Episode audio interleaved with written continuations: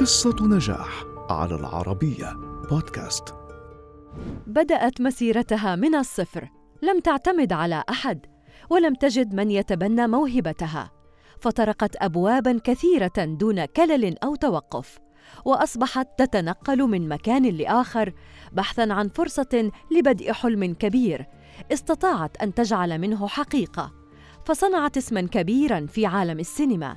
هذا الاسم هو كيت بلانشيت الحاصلة على جوائز الأوسكار وجولدن جلوب وغيرهما لمرات عديدة. فما قصتها؟ ولدت كيت عام 1969 في ميلبورن بأستراليا وعاشت طفولة قاسية بعد أن مات والدها بنوبة قلبية وهي في العاشرة من عمرها فقط.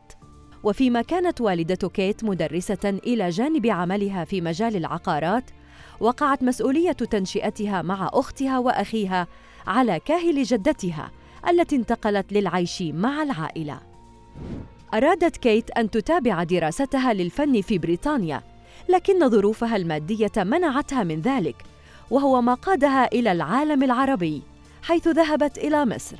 هناك أقامت بفندق رخيص بوسط مدينة القاهرة، وتعرفت خلال وجودها هناك على شاب اسكتلندي عرض عليها العمل بدور ثانوي في فيلم سينمائي مقابل خمسة جنيهات بالإضافة إلى وجبة من الفلافل وعدت بها ولم تحصل عليها كما سبق وصرحت.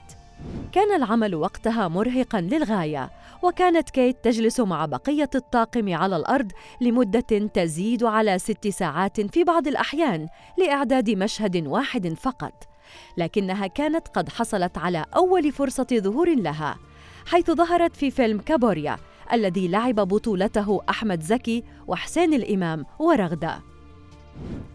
بعد عامين تخرجت كيت مع درجة أكاديمية من المعهد الأسترالي للفنون المسرحية لتنضم إلى شركة مسرح سيدني فحصلت على أدوار مهمة حيث ظهرت كعروس في فيلم Kafka Dances ما أهلها للفوز بجائزة نقاد مسرح سيدني للوافد الجديد لعام 1993 كما فازت في نفس العام بجائزة روزمونت عن دورها بفيلم أوليانا.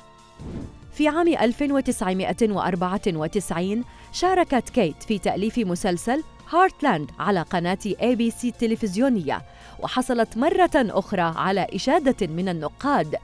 كما تم ترشيحها لجائزة أفضل أداء نسائي عن أدائها دور أوفيليا في فيلم هاملت.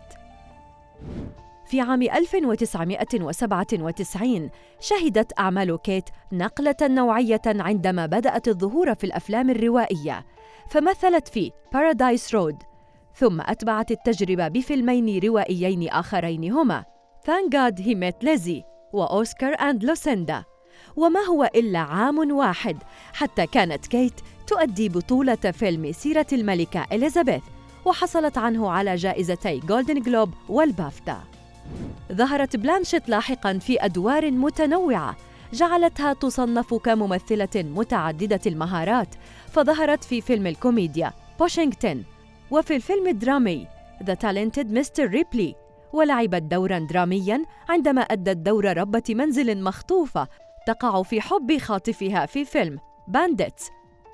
كما ظهرت بدور ملكة العفاريت في ثلاثية الخيال The Lord of the Rings.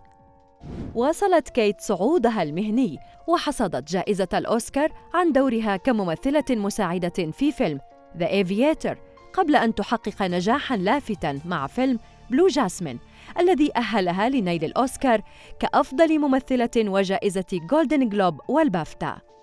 كما حصلت مؤخراً على إشادات واسعة عن دورها في فيلم Tár وحصدت عنه جائزة جولدن جلوب وجائزة النقاد الأمريكيين. قدمت كيت خلال مسيرتها أكثر من 84 فيلماً. كما حصدت عدداً كبيراً من الجوائز وباتت تتربع على ثروة تقدر بمئة مليون دولار. بل إن أجرها بات يقدر بالملايين فيما كانت قد قبلت في يوم من الأيام بخمسة جنيهات ووجبة من الفلافل.